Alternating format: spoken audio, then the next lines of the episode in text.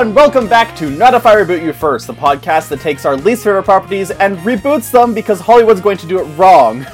it's a little bit like making the fan fiction real? Question mark. I'm Lindsay and I use she, her pronouns. I'm Tanner, they, them. And joining us from across the pond, uh, Tip Top Cheerio. Oh, no. Sometimes they talk about Pokemon, but today, they're like Degrassi, they will be burning down an entire school. It's JD and Alex. Oh, uh, hey there. if, if Tanner's gonna do that bad English accent, I'll do a bad Canadian accent. That was so jarring for me. I can't do any accent.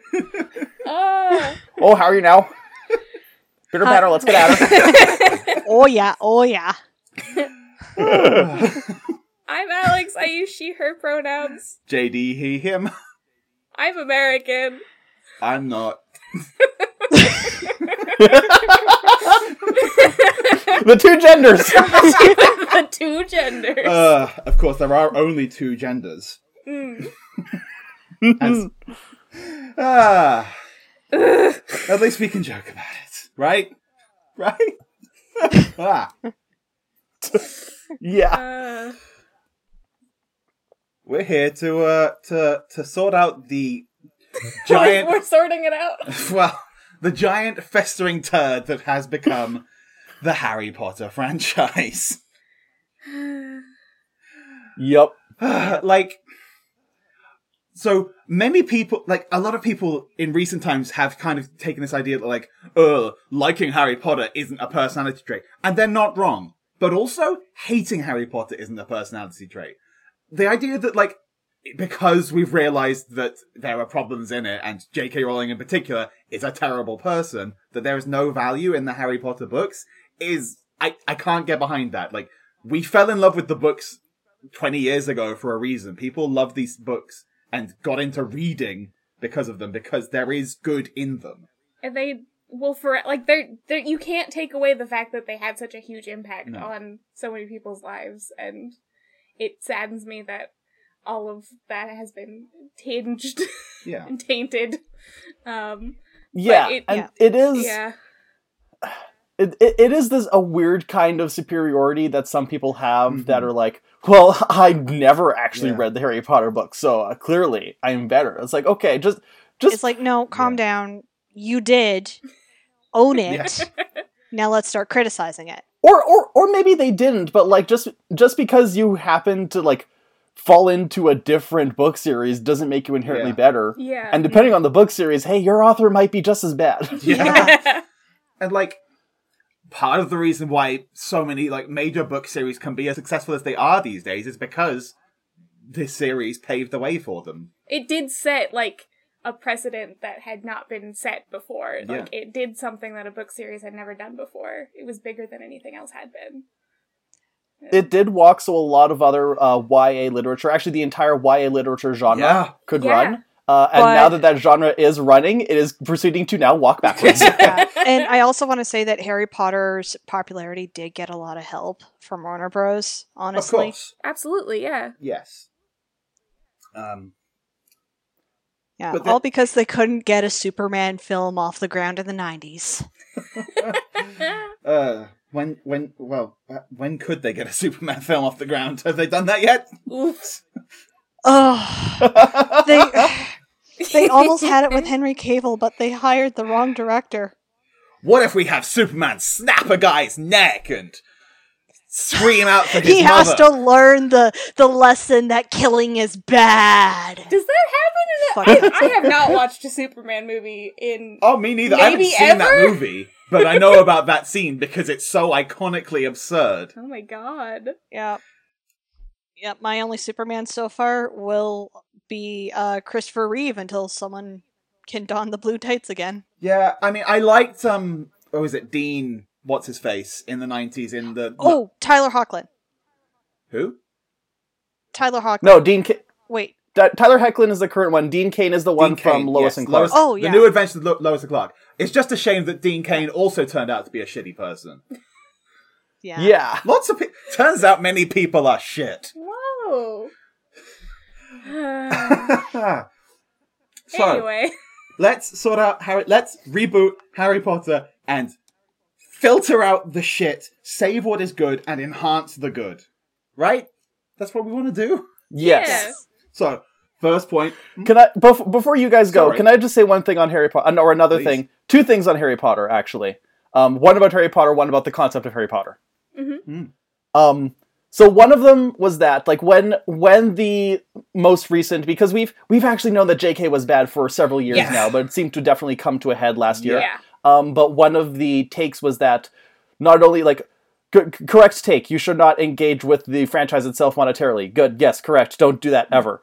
Um, but there is like another take attached to that, which was like don't engage with the fandom at all either. And that one I, I didn't quite get because it assumes that if a person sees a good Harry Potter fan fiction, they will assume that Harry Potter is also good. And I don't think like maybe a fanfic could have gotten someone into a series a decade ago, but it sure as shit doesn't work like that now. yeah, now. no. But, like, the, I- yeah, the Harry Potter fandom in particular is kind of a standout among fandoms. Like, On average, it is so much better than so much good has been do- caused by the Harry Potter fandom. Like the the Harry Potter Alliance back in the day raised money for, to send four planes with supplies to Haiti. I ran a chapter of the HPA in college. Like Yeah. we did book. Oh, uh, cool. Yeah, like book. Uh, Book readings, book clubs. book. Book drive? uh, book drive. Thank you. we did book drives and bake sales, and we did like all kinds of like trivia nights Yeah. and things to, like, for good causes. Harry Potter fans broadly are good and disgusted by Yeah. what has happened. I mean, Yeah, you know, what- still pl- active and vo- Harry Potter fans Yeah. are Yeah. often good. There's a good chunk of Harry Potter fans that when they say death of the author, uh, when they say death of the author, they mean we would like her to die. Ooh, we're losing you a little bit. I think the big thing is that the Harry Potter fandom, and I don't know if Rowling meant to cultivate the sort of fandom, but she did cultivate a very left leaning fandom. Yeah. Yeah. Fandom? Well, that's partly because the messages of the books are so tolerant and left leaning. Well, they claim to be. Well, Yeah. the the, On the surface. surface level. Yeah. Because here's here's the other thing I wanted to say before I give the hmm. reins to you guys is that Sure. One thing I realized looking back on Harry Potter just this morning actually was that there are a lot of situations where a there's there's a character who is an in-universe marginalized group like Hagrid being half giant or Hermione being Muggleborn that kind of stuff. There's a lot of situations hmm. where they're suspected of something and the solution to that was that they shouldn't have been so suspicious. Mm. The- so who shouldn't have been? The Oh, the, the the person who was part of the marginalized group. They shouldn't have acted in, or been. Yeah. Okay. Yeah. Hmm. Like. No, Yes. like, like a- how do how like- do I say like yes, I completely agree. There now. is some seriously deeply problematic shit in there, and we're going to get into Yeah. a lot of that. Probably not all of it in this. yeah, there's so many aspects where it's like on the surface it's like, "Oh yeah, this is fine," but then if you look at it just just a little bit further, it's like, "Oh, you know what? Maybe it's not such a great thing that Harry is just inherently rich and yeah. yeah, like Yeah. maybe that's not great." When I say that, like the messages that it puts out are, are left leaning, I mean things like what they actually say, not necessarily what, what not what they show, but what they say. They're telling us uh, being nice, good, and helping others, good, and you, you know, Yeah, we when we read them, we took them at face value, and Yes. by, by the time we that any of us knew reading comprehension, yeah, Yeah. we had as- already as been accidentally radicalized. Yeah. Yeah. And like Yeah. in the early days when people were starting to realize some of the problems in there, at first we're like, well, but J.K. Rowling and the books have done so much good, so I'm sure it wasn't meant that way or anything. Uh, there were a lot of excuses made. Mm-hmm. Mm-hmm. No more. No more No. excuses. So to reboot Harry Potter, step one, obviously this cannot go ahead while, and like what I've written, she who must not be named is still involved in any small way. No royalties, Yes. no involvement, nothing. Maybe it can't, maybe this reboot couldn't happen until it's public domain. Do you know Yeah. that Warner Brothers is Yeah. trying to reboot it though for HBO Max? Yeah. Well, they floated the idea. We'll see if. Um, yes. Yeah, it hasn't That- been confirmed or anything. Lindsay, Yeah, didn't you have a theory that like someone accidentally posted that announcement like a day or two early? Yeah, because like um they said it was in development but then Warner Bros. and HBO were like no we have nothing at all set in stone which means like they might have been talking about it. There might actually be negotiations going on but because of NDAs and contracts and all that someone might have jumped the gun either been too excited or wanted to out it. And uh now there's probably a couple people fired for breaking NDAs Either that or they were trying to sort of uh, test the waters and see what the reaction to that kind of thing would be before they yeah get too deep into it. That that's my theory. Yeah, because with now that we've seen with the um, stuff about the RPG that's coming out, Mm, and there was that leak about having a transgender option, yeah.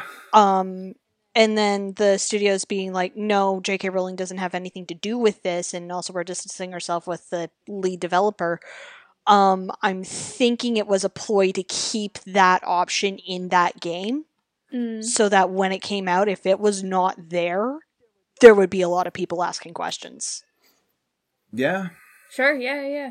I think it's telling that there that there is any kind of like specific mention of there being a transgender option though. Like clearly they know this matters to a large portion of Harry Potter fans. It's a shame she still gets money from it. Yeah. Well, Deep sigh. Even if to she be doesn't fair, need it. we don't know what the nature of the contract was. She either got a lump sum at the beginning, or she, uh, honestly, more than likely, she's going to get royalties. Yeah. like- In in this case of the reboot, I am fine with just giving her a lump sum of money to go away, or just straight was- up a castle. Yeah, I think- Here's your castle in France. Please stay out of this. It has no Wi-Fi.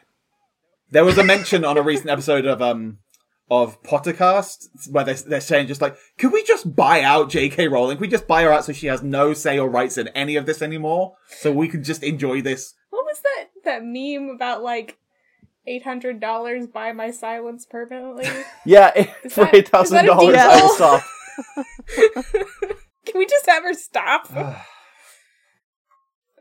Yeah, like I've said to Tanner that in no uncertain terms, if I got famous for writing a book, I would pull a Greta Garbo and disappear, Yeah. basically. Just live off the royalties and collect art. See, you think of Greta Garbo, I just think of the gay best friend from Bridget Jones' Diary. Ah, yes. so anyway, in this fantasy where J- we manage to pay off J.K. Rowling, or she is thoroughly in the ground, and the rights have reverted to uh, the public domain because we got a handle on the on the uh, copyright laws. Yep. Yeah, Not so that's insane. plausible, This is this is all th- theoretical. of course. In and in in this theoretical existence of this reboot, she just doesn't exist. It's fine. um so we're thinking the like the most interesting way to do this would be to have it be uh sort of a long running animated series um because that way you don't have to deal with characters aging out of their roles Mm. Yeah. and then you get to have a more sort of tangible visible magical element Yeah. that's much easier to do in an animated medium like Pr- Prisoner of Azkaban, I think, think is the film that m- best tried to convey the magic in that sense, where you've got little bits going on all around at all times. Yeah, Prisoner of Azkaban is my favorite. I know it's like one of it's not the most accurate, but it is my favorite Harry Potter movie. Um, we were thinking as far as style wise, kind of inspired by that animated bit in Deathly Hallows, The Tale of Three Brothers. Like, super stylized, kind of like wonky. Yeah. um, just to like give it like some very distinct visual interest and keep it very very whimsical and magical and sort of set in an unreality. yeah. And a unique feel set apart from any other adaptations of Harry Potter from before, whatever they might be. Yeah. yeah, very unique and very like striking. Okay. We have we have uh, a document that we're we're Yeah. referencing also. We've got notes. We're So- we're exchange we're going back and forth. So, fat shaming out. Yes. Characters are only ever described as fat negatively. You've got the Dursleys, who are just pure evil. Neville and the fat lady, who are laughable. Molly is just a housewife. Mm. Ugh. Dudley and Vernon, you can keep them being like larger people. Like they're clearly Dahl-esque caricatures of actual people. They can still be that, and like they've got contrast there between Petunia as well, who's like you know deliberately very tall and thin. It's like almost like It's it's intentional. Yes. But they're not evil because of their size, and their size is never a point of ridicule. There's a line in Philosopher's Stone where Harry says Dudley's like a pig in a wig. No. Harry Yeah. Ugh. would it, no, no None of that. none of it. Just none. Uh, the a, a wonderful, beautiful thing about animation is that you can get like very diverse character models. Like, Yes. they can all look very distinct Mhm. and different, and you can do that in a way that's not Yeah. terrible. Many other characters will be portrayed with a variety of body shapes, including heroic characters. Like it, Neville, when even when he has his badass turn, is still clearly like chubby. When he's cutting off Nagini's head or whatever, Give me chubby Neville. as a hero, not just a joke. Neville's my favorite character. He's a good boy. I am Neville. I too am chubby and love plants. it's kind of unfortunate that like he starts being a more valuable character when he becomes conventionally attractive. Yeah. It's Yeah, a little, a little bit Yeah. unfortunate. Yeah. Um, like I do appreciate the the efforts to sort of keep him, I mean, he does not- he does slay that snake while wearing a cardigan. Which hell yeah. Again, very me. Um, so yeah, this is intended to be a very long sort of running series with lots of kind of uh, what could be considered filler episodes. We're going to take time to learn about the characters. We're going to take time to see all of the story and like little slice of life bits and like have them actually learning magic in you know this this series about going to a magical school because even in the books you don't get a lot of that No, we usually ah yes, we'll have one class with the new Defense Against the Dark Arts teacher, and maybe one another class just for a treat. is it the first movie where harry doesn't cast a single spell Yes, yeah Oh my Yeah. uh, gosh. if you if you watch the first harry potter movie Yeah. harry doesn't cast a single spell not once. uh, hermione does all of it Yeah. Well, R- Ron does get that one moment. ron has one of course. And I just want to say something about the faculty. Please. Um, could we actually get like a good history of magic teacher so that we can do some expanded world building? Because Pro- Professor Yeah. Binns was Yeah. why? Why do you even bother to create a magical world that is semi-separate from the regular world and not teach us a single thing about the Yeah. past? and I like the concept Binns of such Professor a cool, Binns. interesting character Whoop. Yeah, I yeah like the we idea were saying the same ghost thing teacher, but i like, love the ghost Yes. that's so great but the execution was so fucking god. Like have it be um because like the, the the story is that he he died teaching like you know sitting in his office or whatever Yeah, just, and he just got kept up going. and kept going have it be instead of he's so ingrained in that routine have it be because he's so passionate about his subject Yeah. and that's why he keeps teaching Yeah. Make him like a, like a Robin Williams in Dead Poet Society, jumping on the desks. And, like he's acting out the scenes yeah as they happen. Yeah i Well, absolutely I'm going to jump ahead in my notes a bit then to point out, like, we've got one, we only had one real note in here about the teachers. And that's just to say that teachers can still occasionally be kind of shitty. Like, Snape, you tone him down big time to at least make his shittiness broader and less targeted. But just like play up how Dahl-esque they are. Like, like when you've got a bad teacher, like you've got Lockhart or Umbridge, play up, play that up in a big way. a lot of those serve really important plot functions as well um so you have to keep some of that Yeah. uh but yeah definitely I mean, have them be co- actual teachers Professor Baines clearly doesn't serve any plot function because he was cut from the films entirely. Well, Because he I was, was so Yeah. deliberately boring. Binns could easily be the person that they go to to find out about the Chamber of Secrets and a whole They other do. bunch of stuff. In the book, it is Professor Binns who tells them about the Chamber of Secrets. Oh, well, then should, uh, listen, I, I've, I've seen the movies more recently than the books, although that Yeah, would be no, like yeah of that's course. fair that's 10 fair. No, years versus absolutely. 15 years. Yeah, Absolutely. That's the kind of thing that's easy to forget. Like, you're pointing that out because Yeah. obviously that makes sense. You go to the history of magic teacher to learn about the history of magic. But unfortunately, he's more boring than that economics teacher from um, Ferris Bueller's Day Off. So, Um, I just remembered when me and my parents were driving to go see the fifth movie while I was reading the last book, and we pulled up to a stoplight, and I casually turned to look out the window, and there was a girl in the car beside me who was also reading the last book, and then she looked up, and we both held up our books, and we are like, ah! Aw, well, that's just it, right? that's that's the magic of Harry Potter. yeah. Yeah! Like- that's those things like those those things that like all of those memories are now kind of like tainted but like i have Yeah. so much of that as well Absolutely. I remember going to the midnight release for the last book with my friends, and like I, I stayed up all night reading it. I, I Mm-hmm. took that book home, and I literally did not put it down until I'd finished that entire thing. Mm-hmm. Seventeen hours later. Uh, my mom used to read those books to my brother and I on our very long uh, road trips from BC to Manitoba and back, and it it made the mountains a little less scary. they were still building the Co- Coquihalla.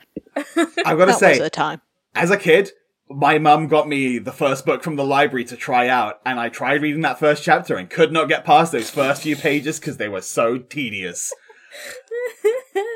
Well, just one of the best choices the films made was to f- cut out most of that first chapter and start with the exciting part of the wizard showing up. Mm-hmm. Um, it's funny you say that you couldn't get into the first chapter because when I started reading them, my grandma was reading the the first book, and she like got through the first chapter, and then after that, she was going to start the second chapter, and I said, "Actually, Nanny, I can do this myself. Thank you." because I wasn't big into reading until I started reading the Harry Potter thing, and I think Fair enough. another thing that helped the Harry Potter books take off is that they did create that community, like. Absolutely. I mean, I'm Yes. probably wrong, but I didn't hear a lot of people forming big friend groups because they really related to the outsiders. They probably did, but that was like in high school when they all realized they were gay. Um, but with Harry Potter, you had a Har- if you were into Harry Potter fandom, you had a Harry Potter friend group from a very young age. hey, Yeah. uh, Alex and I Yeah. like met across the internet. Both of our journeys started because of Harry Potter. We wouldn't have met each other and been married now if not for Harry Potter. yeah Yeah. i was once on a harry potter themed collab youtube vlog channel With 11 other people, was it? uh-huh yeah. um that's how i started making youtube videos And I started because I found out about Wizard Rock. That's also where I started actually. Nice. Before that, I found Wizard Rock, and Yeah. I, I found the Vlog Brothers, and then I went on Yeah. the Ning, and then Yeah. remember the Ning? Um, Sidetrack. Sorry, and No, no, this no. is this is a tangent. Yeah. The internet is a weird place. Ugh. it's like it's like clicking onto TV tropes or Wikipedia. I mean, I would have never have gone onto like fanfiction.net if it weren't for Harry Potter. So Yeah. Yeah. Yeah. I, I just want to say this is a very tangential thing, but me and Lindsay wouldn't be friends without the bad website because we were both fans of Matthew Buck, aka Film Brain, who is a real Yeah. life friend of JD's. Yeah, I lived with him for a Mhm. year. Yeah. nice. Ah, right. Back into the back into the Harry Potter.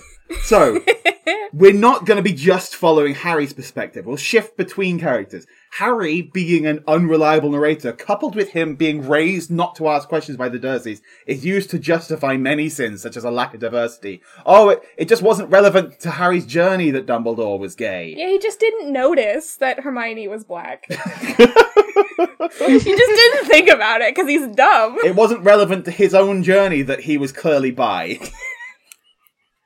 Ah! Oh, what? Oh, there there should be a line where Harry's like, "I don't see color," and everyone thinks it's a race thing, but no, he just has a red green color blind. Colorblind. Oh, that's that, that's I fascinating. in and of literally didn't know that they were Slytherins. Yeah, that's fascinating because of how much dichotomy between red and green there is. There's Yeah. Hufflepuff, there's Gryffindor and Slytherin. There's Harry and Voldemort's eyes. There's a lot. Um, there's Expelliarmus versus Avada Kedavra. There's Yeah, so much the- to that. The the thing where the spells mean. Oh. Priori Incantatum. That's yep. I couldn't think of the name. He's- Ugh. He's gonna be like that one uh Power Rangers Red Ranger who was red green Tommy? colorblind. yeah. I didn't know that about Tommy. My brother's red. oh no! Oh, okay, Yeah. no. I was thinking. You're right. I'm. I'm. It wasn't Tommy. It was Bren Mejia who played Tyler in Dino Yeah. Charge as red green colorblind. That's why I don't know about it. that didn't come up when you came onto Sorted. Ty- T- T- Tyler was red green colorblind. Tommy was red green all the time. yeah. well, except for when he was in black and white. You've lost me. Um, Fucking Tommy's probably gonna show up in Dino Fury as the Brown Ranger. Uh, there's a brown ranger. That's such There's a gross Brown color. Ranger. He's an old man.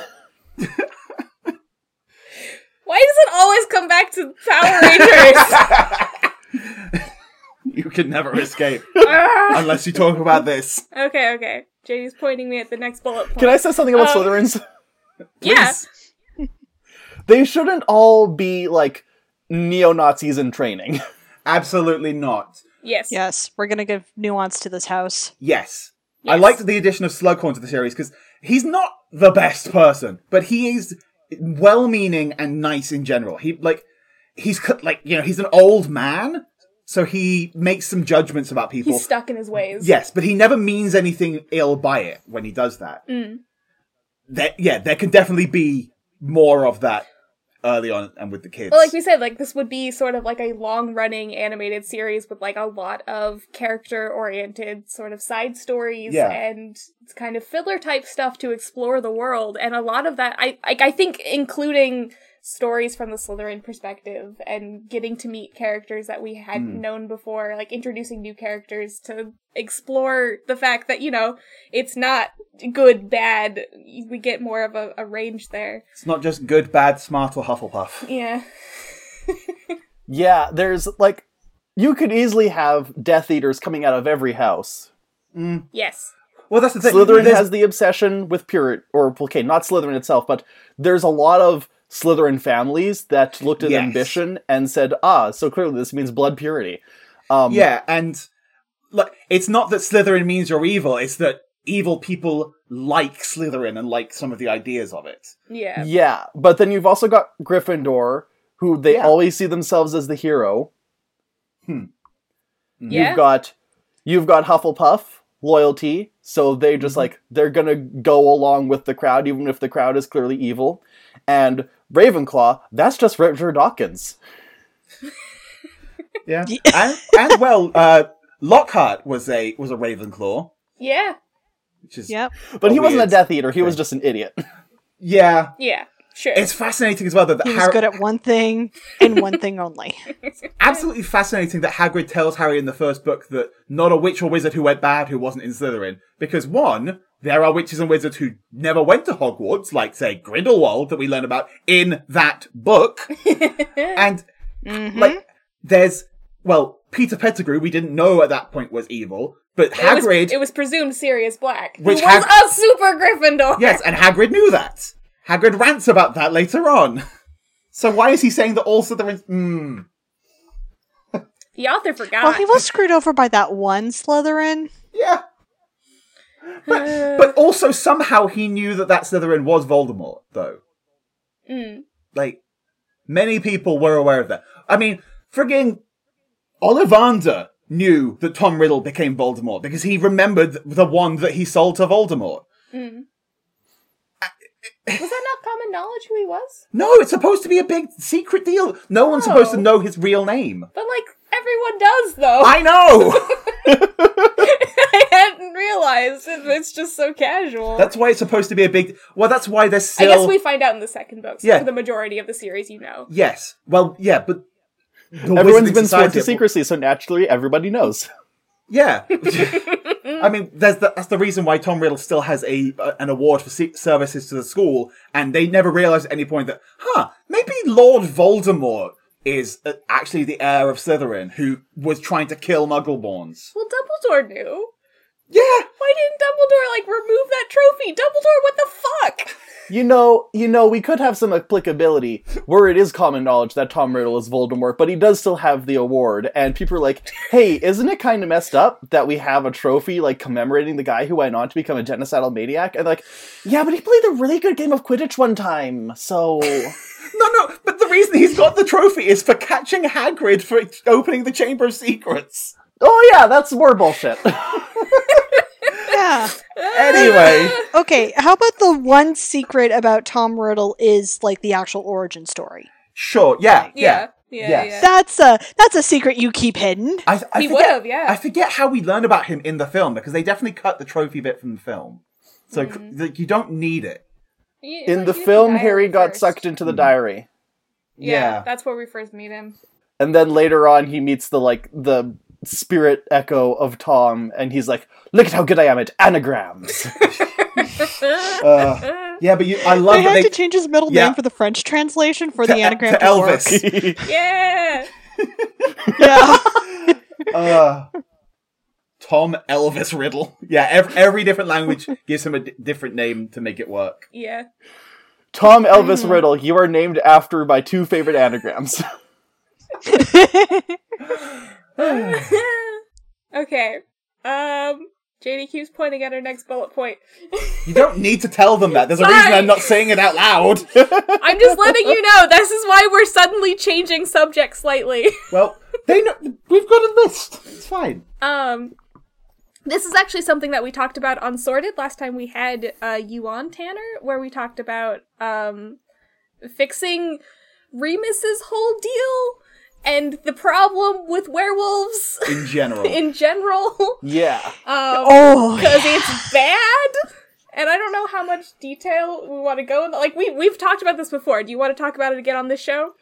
Uh, the Cliff Notes version is that J.K. used the uh, lycanthropy as a metaphor for AIDS in a very poorly thought out manner, and it fails because a it treats just homosexuality itself as kind of a disease, and also Yeah. the only good werewolf is Remus, and the the other werewolf we see is a bad man who spreads the the bad disease to the children, Yeah. yeah. which was bad then, worse now with the knowledge we have. hmm Yeah. And like I said on Sorted, I'm fine if I'd love to be a gay werewolf, but. yeah. yeah. Like So- lycanthropy should be an inherited trait, not a disease that can be passed on. Yeah. We've, and that's we've got like three different suggestions for how we change it, really. Yeah. So first of all, take out all of the sort of like references that are thrown in early on that sort of imply that werewolves are just purely monsters. Yeah, the which first makes two no books- absolutely no sense. Yeah. These are your notes. Yeah. I don't know. Okay, so we cha- like one way to change it would be to, like r- just make lycanthropy sucks to go through. People are afraid of the danger of being around an active werewolf without the inherent disgust or prejudice of the person. Like they don't want to be around a werewolf when they're transformed, but day to day they're like it doesn't make you a bad person because you're a werewolf. They're not some super shunned outsiders, but they- they still probably keep quiet and to themselves for wanting to not be feared. Yeah. The thing is, though, it can't be any level of metaphor if we're still having Fenrir Greyback be a feral outlier. If he's still around, we have to make a point of how how much of an outlier and out of the ordinary he is, where the average werewolf, like you said, is much more like Lupin. yeah. He's a lone wolf. Another way that it could be fixed uh, is just like let's just scrap it for a different um, metaphor entirely. Um, Yeah. like Remus is a werewolf, and he is also gay, and those are unrelated. Yes. And also, Tonks should totally be non- non-binary. Um, the one we have, yeah, like it, that could work. Yeah. Um, the one we have written down is that there it's just like getting a period. That's that's all it is. it's your time of the month. It- It sucks, and no one likes no one likes to talk about it. Uh, yeah, it's just awkward and embarrassing. yeah, And then in that case, you just change Yeah. Greyback to be a completely different feral creature. Like that's yeah. There there are loads of ways that you could change this into a a different thing altogether. Yeah, it's kind of about just what fits in general. Next up, though, racism. Because there is so much racism baked into these books mm-hmm. beneath the surface, despite the message it preaches about anti racism, where, you- like, oh, mu- muggles and mudborn. Mu- mu- muggles and muggle-borns are perfectly good people and what have you. But goblins, not so much, right? Goblins are bad. Hmm. No.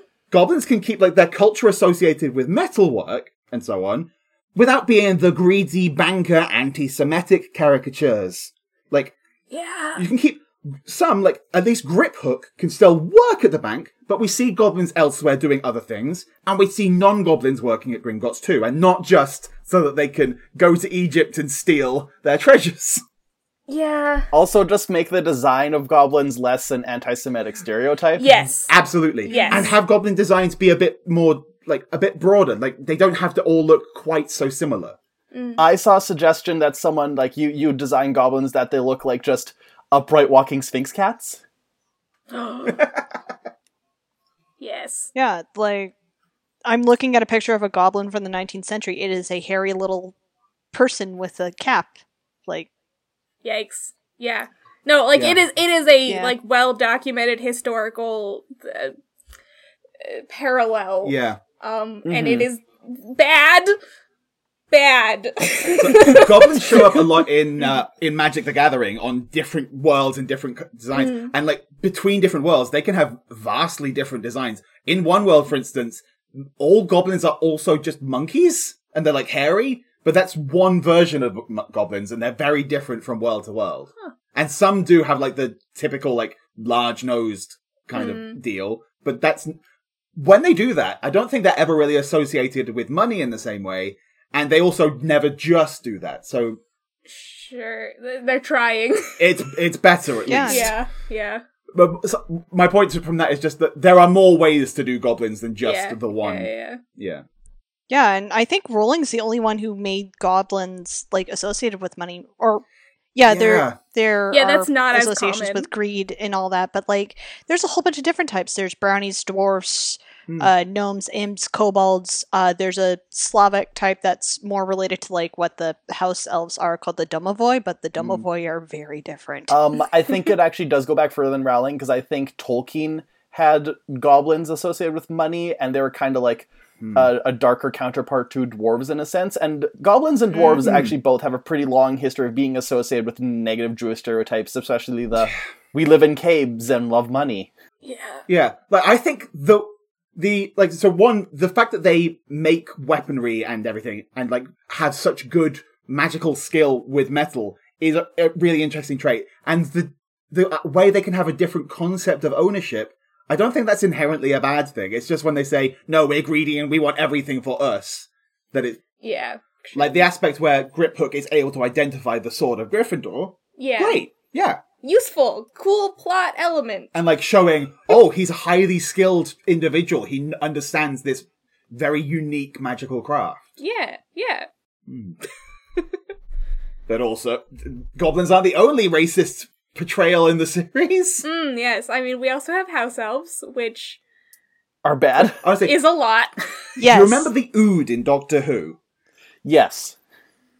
Lindsay, you don't know about the Ood. no. So, pr- Yeah, uh, pr- but- picture Cthulhu. It's like after their first appearance, Russell T Davies, the writer, the head writer at the time, felt really guilty about how he betrayed them and realized, oh, this is kind of messed up. So had a follow up episode where he explained why they would be creatures like this and set them free and like made it about them. And it's like, yes, okay. So if you're having it, if you're clearly showing they're brainwashed and they're not supposed to be like this, that's one thing. And you're like expressing this is wrong. But that's not how we get them shown as shown as being wrong in Harry Potter. Yeah. It could still be that they're portrayed as slaves in the series, what but it's recognized and acknowledged that it is inherently fucked up pure blood bullshit perpetuated by the wealthy. Ron and Hagrid are the worst offenders of just accepting it. Ron, instead, can have a gradual realization. He's learned this way through his entire life that house elves are just slaves, and never had cause to question it until he meets Harry and Hermione. Hermione opens his eyes and makes him realize over time how bad it is. Hagrid knows it's a problem, but feels relatively helpless, especially as they've been brainwashed to like it. So he still doesn't think that Hermione's plan to force freedom on them will help, but he wants to, he supports the idea of re-educating them, helping them understand why the way they're treated is so wrong. yeah. Hermione's like The whole spew thing. yeah, attempt to liberate the house elves is very clumsily handled. Yeah. So, like in Order of the Phoenix, she Yeah. starts knitting them clothes and then leaving them around the common room to trick them into being freed. Which, even if that would be better for them technically, is not what they believe they want. it's a very complicated. Yeah, but it's written to. And here I was going to suggest that maybe instead of having hell cells, we just excise them entirely and go with like these are magical creatures kind of created by the by the castle itself Mm. Yeah, I mean, because you, it's so magical. I think I think there's a, a middle ground we can have there because there is an English folkloric tradition of having like a house fairy Mm-hmm. that serves the family or serves a household. Actually, a lot of cultures have that. Um, one of my favorites is the Domovoi from Slavic mythology. And basically, according to Wikipedia, it's a household god of a given kin. There are defined progenitors, that is to say, the fountainhead ancestors of the kin. So they are like created by Rod, the supreme deity, and they guard the house. They're like a family's guardian angel. Hmm. Yeah. They also like take care of the house and you have to like do the proper you know respect pay respect to them so that they take care of the house and if you don't do that they go full poltergeist on you. Which is, is that what's happened to the Weasleys then? you forgot to pay respect to your ancestor. They couldn't pay the This is why the bathrooms aren't working. It was just it was just that the the the house spirit just got annoyed with Fred and George's antics. Uh, see, my thought was that you you can have a ver- house fairies of a variety of sorts that appear at Hogwarts, and you can also have one that serves the Weasley household. And maybe the issue is that, like, the one that serves the Weasley household, she serves the Weasleys, and she's a friend of the family. And Ron's like, oh yeah, this is Gwyneth or whoever, and she's just like the houseman. She loves doing it, and she's fine because she likes the Weasleys. But you get into Hogwarts, and that's when it is much more of an like maybe not a maybe not a slavery situation, but a very capitalistic thing, a capitalistic thing where they're kind of being forced to work for all of these people, and that's more of a situation where they don't they would rather be working for their their individual families, but they've kind of been su- suckered into Hogwarts and kept Yeah. there against their will. like I think mm. the the point is either way. If you like you show them as being not happy with like you show that the treatment of them is not an accepted thing. Society at large doesn't just say this is fine. It's not just that one character's like, uh, no, why can't anyone else see how wrong this is? Everyone who we're supposed to like and support sees how wrong it is, but it's being held up by a broken system. hmm hmm All right. Next next point of order. We're gonna make it gay. So much gay! Yes. um, specifically, I, I mean, like, at, Dumbledore is is going to be explicitly Yep.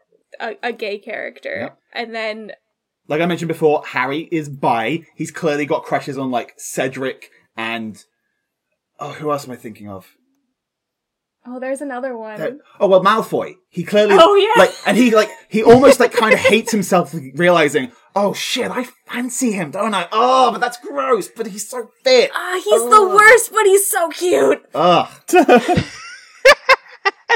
like Maybe we read too much fan fiction. well, maybe, but I'm more thinking that like J.K. Rowling just never really knew like how the average straight guy, straight boy or straight man thinks about other men or other boys. like she clearly thinks that we, like straight people just walk around going, "Oh, that person's really cute," and it's like, no, that's what you think because you're a straight woman.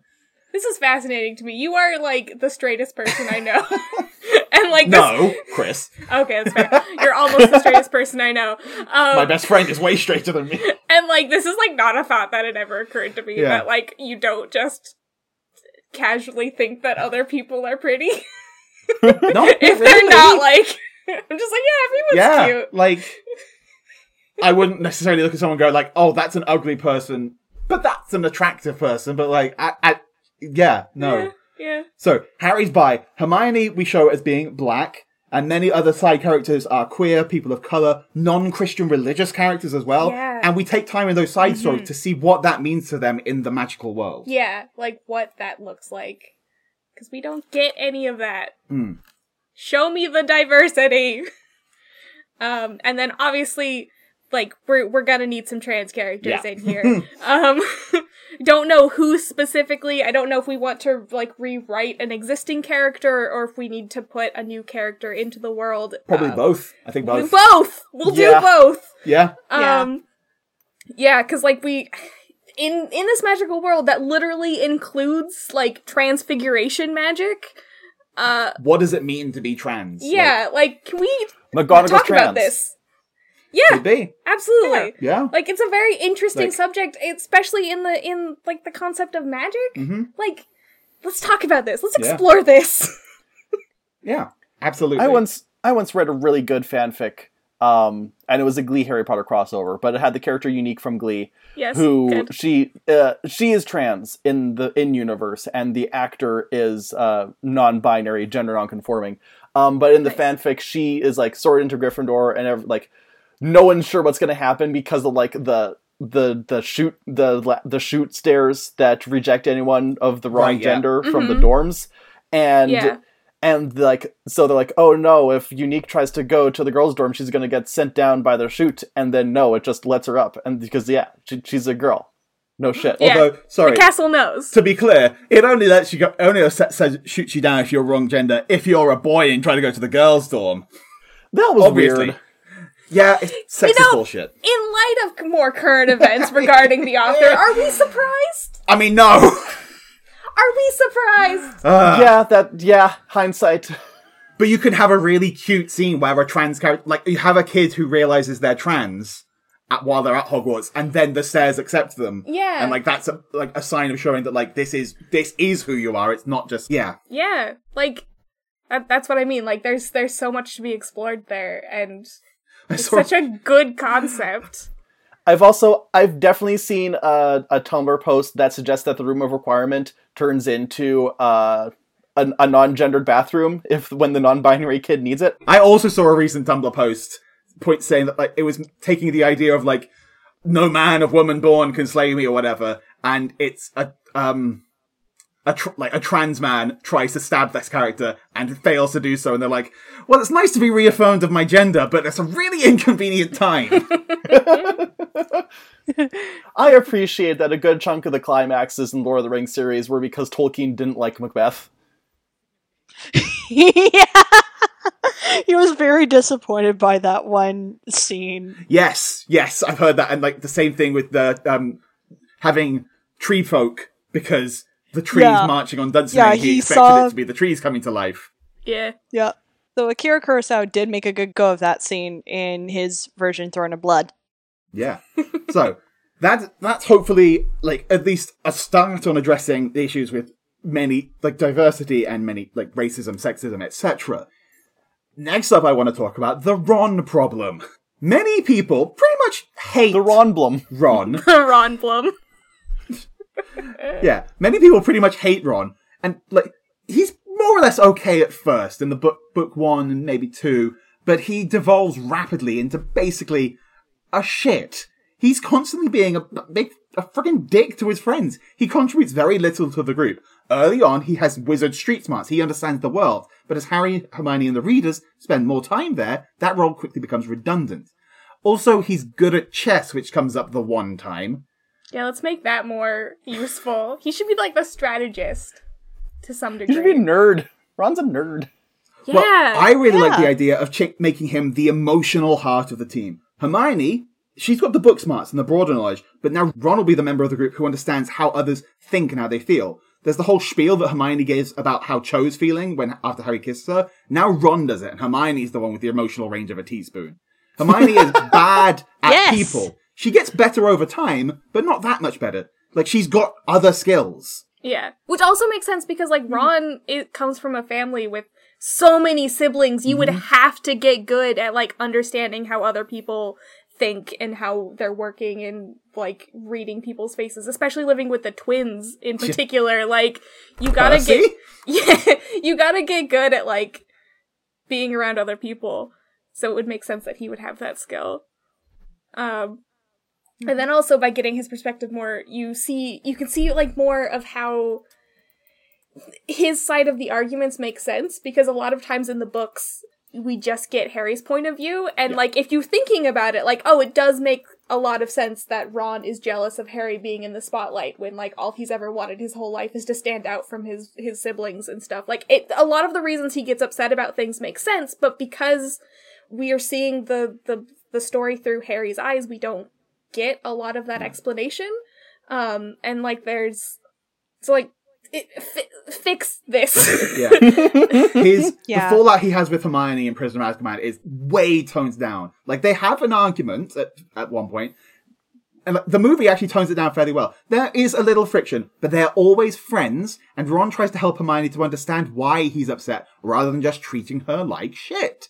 In Philosopher's Stone, he starts out the same as he does in the in the book and the film, but when he realizes how much he upsets Hermione at Halloween, he's like distraught. He's been thinking of her as some unfeeling other person, and it's this incident that motivates Ron to ha- try and be better about understanding other people and un- de- understand better how they feel. He's the one who points out to Harry that Hermione won't know about the troll and wants to go and help her. Yeah. And then, like I said, like in Goblet of Fire, we see how upset he is, like, uh, when he's having an argument with Harry, and, like, he never meant to, like, disrupt their friendship. Yeah, because they're not friends for weeks. I think I, it's unclear exactly how long it goes. yeah, it's like a really long argument. yeah. Around the time of the Yule Ball, Ron is jealous of Hermione going with someone else, but he doesn't hold it against her. He recognizes that, that it's his own problem. Also, he and Harry go together. yeah, Ron and Yes. Harry don't have dates, so they go together, and Yeah. it's cool and it's fine. Um, and like Half Blood Prince, it just, it just no, just no. like, Like- he can date Lavender, and Hermione can get jealous. Um, but they should remain like friends through all of that. Like, it. I feel like Ron should have tried to initiate something with Hermione, but because she's kind of socially clueless, she doesn't really realize what's happening, and so Ron decides to try his luck with someone else. And, you know, sort of realizes that he has more of a connection with Hermione in the end. But like that whole It becomes like at times it's going to become kind of rom-commy. Yes. do you remember- there was a trailer, a fan-edited trailer of Half Blood Prince that made it look like a rom-com by changing like some of the music and how some of the scenes played together. And sometimes it's like that. It's light-hearted and fun. Yeah, and that's like if we were going to reboot the series, like that's what I think we would want out of it. We want it to be fun, we want it to be whimsical and magical, Yeah. and we want it to be character driven. There's so much darkness. Yeah, it really bothers me like watching the later movies. The it makes color palette alone. it makes so much sense like how it devolves into this very dark and grim sort of setting. But there have to be moments of levity and light. it's so it's so miserable Yeah. to watch. With the books, Half Blood Prince is kind of a calm before the storm, where things are mostly a lot lighter and a lot more cheerful. yeah. The film completely undo that and make it one of the most depressing, miserable times. Yeah. Yeah, I'd like to blame uh, David Yates on a lot of that. Yes. Yeah, It's entirely his fault. yeah. Just saying he's not that good of a director. No. Like I liked, I liked Order of the Phoenix. I thought that was good, and that actually injected more like lightheartedness to it. Like the Dumbledore's army stuff is all portrayed as being such a beacon of hope through it all. yeah. and I really enjoyed that. That one's all right. They should have kept up with the like different director for every movie. probably. like, Chris Yeah. Columbus was fine on the two he did, yeah. but Alfonso Cuarón uh, did a great job, personally, in my opinion. I forgot Alfonso was behind this. Mr. Gravity Man. yeah, the third one, the Yeah. best one. the the most stylistic and like visually creative one. That's yeah. what I love about it. yeah.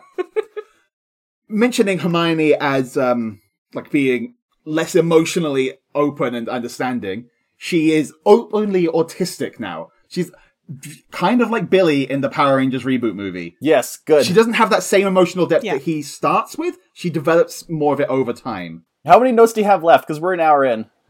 Uh, we can speed up. We're Yeah. nearly there. Okay.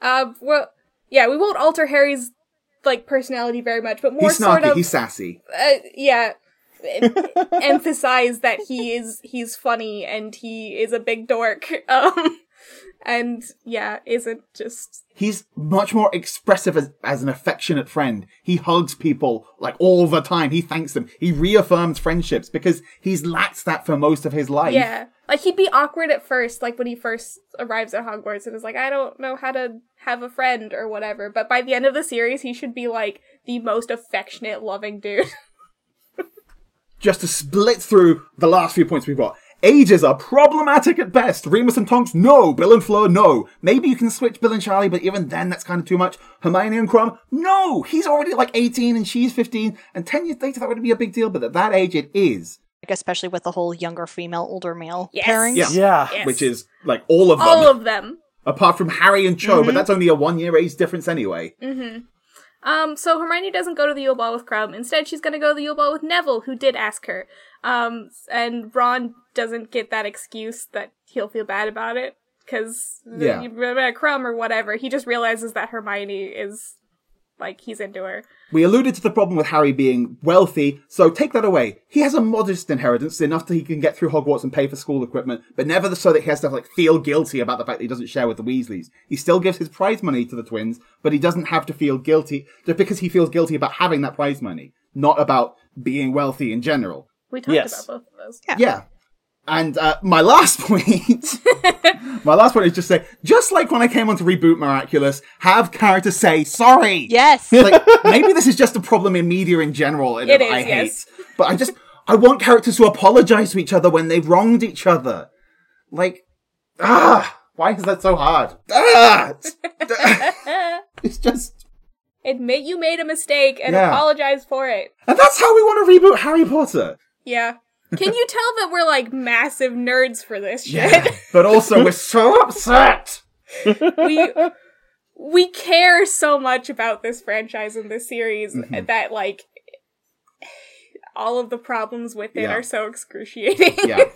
like we when we were watching Jurassic Park, the uh, channel it was on was being sponsored by the like the Harry Potter studio tour, and we just sat there thinking we've been there like five times, but it sucks to know that we're never going to go there again. I know. We have Yeah. like, really nice memories there, but now it's ruined forever. Yeah, All right. Uh, yeah, Any last minute things before we start to wrap it up? that's it. That- Thank you that- for your it. Yes. patience while we ranted uh, for it's an great. hour at you. Because this was s- such an easy podcast to do. Because I'm just sitting here going, uh huh, yeah, yeah, yeah. uh, Lindsay, do you have any final points? Uh, no, because we'll probably be here for another two hours. That's true. Uh, we'll be waiting with bated breath for your um, AU, where Harry Potter never got launched. All right. In that case, we're going to sort ourselves into a friendship promo. Hey everybody, Future Tanner here in lieu of an actual friendship promo because uh, I should give you guys an update on what's happening on this podcast. Uh, basically, this episode was recorded like almost a month ago, and a lot of stuff has gone down since then. Um, several factors have coalesced, which meant that we had to take a week off last week, and we'll also be taking a week off next week. So the next episode of Not If I Reboot You First should be due out on April 11th, and then after that we should be in back into our normal release schedule, uh, hopefully. um, but yeah, so there's been some situations that came up that just prevented us recording for a few weeks, but we're still here. We're still making episodes as best we can. Uh, the second thing is that since the this episode was recorded, there's been a lot of stuff that went down in the world naturally, and so in addition to whatever uh, current events blasts that we talk about in the episode proper, I also wanted to spotlight the importance of protecting Asians, Asian Americans, Pacific Islanders, everyone in that diaspora who was being ruthlessly and unfairly targeted by, well, the white majority and politics in general. Uh, so if you're able to, we are asking that you donate to the Butterfly uh, charity, which is focused in Toronto, and the oh gosh, where'd the other one go? Swan, which is focused out of Vancouver, and Red Canary Song, which is a charity that is mostly America, uh, focuses mostly on America, but also has some other international stuff. And they're all charities that focus on helping and uplifting Asian Americans, both in representation, immigration, helping sex workers, all that kind of stuff. And also just generally, if you're you have friends, you have Asian friends, and they're worried or they're worried about their parents, like do your best to help them and protect them and whatever they ask of you, be there for them. Um, that being said, let's get back to the last little bit of this episode, and y'all have a great day. And we're back. And I've been sorted into S- Slikum Puff.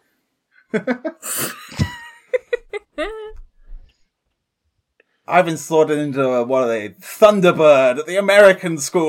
Ooh, God, oh yeah, we didn't even that's- we didn't even touch on that. That's a whole that's No, a that's whole a other different episode. the one singular American wizarding school. I don't want to talk Oh, about it. that's also supposed to serve Canada too, even though we have two official Woof. languages. And Uh, I don't want I don't want to Oh, talk boy. about it. It doesn't not. exist. no. It's not Didn't real. happen. it's not. It's You're- not real and it can't hurt me. You're wrong. A writer made it up. Did any of you ever see that comic where Hogwarts made a fifth house to serve all of the um the quote unquote Mary Sue OCs? Isn't that just Gryffindor? No, it was called like some sparkly poo, and everyone had violet eyes and hair that changed color, and they were they were all simultaneously Muggleborn, but also Harry's long lost sister. Personally, I'm a fan of the Fifth House. Awesome.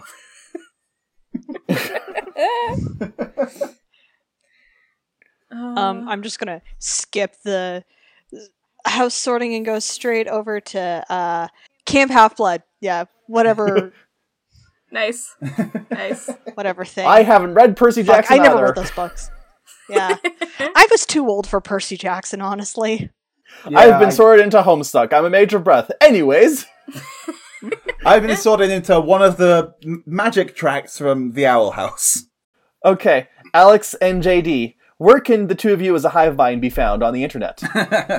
Um, well, we have two podcasts now. Uh, if you like us talking about Harry Potter, you might be interested in Sorted, not a Harry Potter podcast, in which we sort characters from various pop culture media into Hogwarts houses, and then also talk about how we want to fix Harry Potter, hmm. which you know we also did here. Some of the some of the points we brought up today were have been on that previously and will be in future. yeah. Yeah. But we also have a new podcast we've just launched called Pokemakers, where we're making an entire Pokemon game from scratch. We're building our own region, Cool. our own Pokemon designs, gym leaders, the works. And it's a lot of fun. Yeah, you can find Sorted at Sorted Pod on Twitter.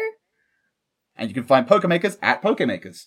Yeah. Or you can find us individually, I'm at codename JD. and I'm at Pichu, P T C H E W. We have a practiced spiel.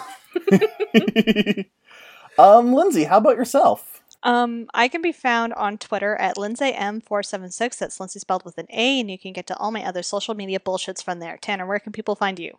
You can find me on Twitter at SparkyUpstart and on Instagram at SparkyYoungUpstart. You can also find this very podcast on Twitter at N-I-I-R-Y-F pod. Those are the letters for Not If I Reboot You First, and they're pronounced Leviosa, not Leviosa. Oh I, I had I was thinking about the joke for that, and that's so much better than the version I was thinking of. You can also email us at notifirebootyoufirst at gmail.com where you can send us your comments, critiques, criticisms, and your favorite ways to piss off J.K. Rowling. That's I'm where you can send baby. us That's where you can send us a friendship promo, be it an audio clip or a proof for us to read. Either way, we'll put in a free ad for your podcast, your YouTube, even your DeviantArt. You could even ask to be a guest, but if you do, make sure you send us a hint instead of the entire idea because we like being surprised. Uh, we have a Patreon that we're not really promoting at the moment because times are tough for everybody, and there's a lot of more important things to give money to other than a random ass podcast. Uh, this week, I specifically just want to say, hey, donate to trans charities, and also keep an eye on your representatives for trying to sneak trans uh, har- har- a legislator that is harmful to trans people into various bills that aren't even related to it. Like they were trying to ban trans people from sports in the American Relief Bill. Yeah. Ugh. What? Yep. Alabama is now like made it actually a criminal offense for any medication. I think it was. Oh, I forget the exact. They, they made it illegal for underage trans people to have hormones. Just trans people. If you're cis Yeah. and you need hormones for a non-translated thing, they'll give it to you. But if it's Yeah, just those for same hormone hormones. replacement therapy, illegal. Yeah. And That pe- phrase, you're a, you're not allowed to have hormones. yeah, in- including Bad news, I have including them. entirely reversible puberty blockers. yeah. yeah, Yikes. Mhm. Ah, it fucking sucks. Put put your support trans people any way that you can. It's International Women's D- It's International Women's Month this month. Give a trans woman five dollars if you can. Yeah. Yeah. Um, that being said, the, we have some people who are able to do all that and still support us financially through the patrons. Who are we are going to give them a shout out. We want to thank Theo, Rem, Julia, Christina, Cassidy, and Charlie. Thank you all. Um, and if you want to support us in a non-money way, then you can give us a rating and review on your podcatcher of choice. And if you can't find us on the podcatcher of choice, let me know, and I will cast a spell that puts us in there. Not If I Reboot You First is a member of the Corner Podcast Network, and you can find out more about the other awesome shit. all that awesome shit. shows we share the network- sure. Tell me about the other awesome shows about- we share the network with at CornerPodNet on Twitter. Uh, we have also have a Corner Podcast Network Discord uh, that can be found uh, through a Discord link that is uh, we usually put in the episode description and somewhere on our Twitters. If you can't track that down or it's not working for you, just message me or our friend Christina on Twitter or on the Discord, and we'll just pop you in there. And last but not least, our cover art, as always, is by Alex like Apachu. Hey, that's you. That's me. She's good at it. How do I become a professional podcast artist? um, our no, you're back. And our theme music is done by our friend Sean Click. That's not you. Um, but you can contact Sh- uh, you can, no, you can contact us to find out how to contact Sean if you're doing music of his own for your own. Alex and JD, thank you for being here today. Thank you so much for having you us. for It's having been a lot of fun. It's been delightful. It was very fun. Very good. Ver- I, I'll admit I was worried having doing a Harry Potter episode, uh, partially I get because I I am just kind of exhausted on all things Harry Potter, and also because I was worried that we would put this out like a day after J.K. Rowling did another stupid horrible thing. Hey, that's that That's could still fair. happen. we discussed this earlier and we like it she's kind of like a natural disaster like she's there's always a risk of her hurting people so we might as well just put her out her roast at any point Yeah. Mhm. No, we are um always here Yes. to we are explicitly anti she who must not be named. i'll name her as much as i want i don't fucking care It's- she's not going to find this podcast and if she does it's not like she can cancel us Absolutely. J.K. Fear, Rowling, if you're listening to this podcast, fuck you. Fuck fear, you! of, fear of a name only increases Fuck fear of a thing itself. However, I just don't want to say her name. Like, it's not so much fear as just revulsion. We personally blip it out of our show as a term of uh profanity. Yeah. The fucks can stay. Oh, but yeah. she's not allowed. all right hey lindsay Hey, Tanner. do you want a hint for next week Yes, I do. uh well it's telly time passions is on timmy's down a bloody well and if you make me miss it okay. Just. Okay. this means nothing to me. it's a people's choice episode next week but not if we reboot you first Tanner, please stop. Oh, and he's see- like oh. leaning further and further away from the laptop. Oh, I'll see you next time, eh? Pitter patter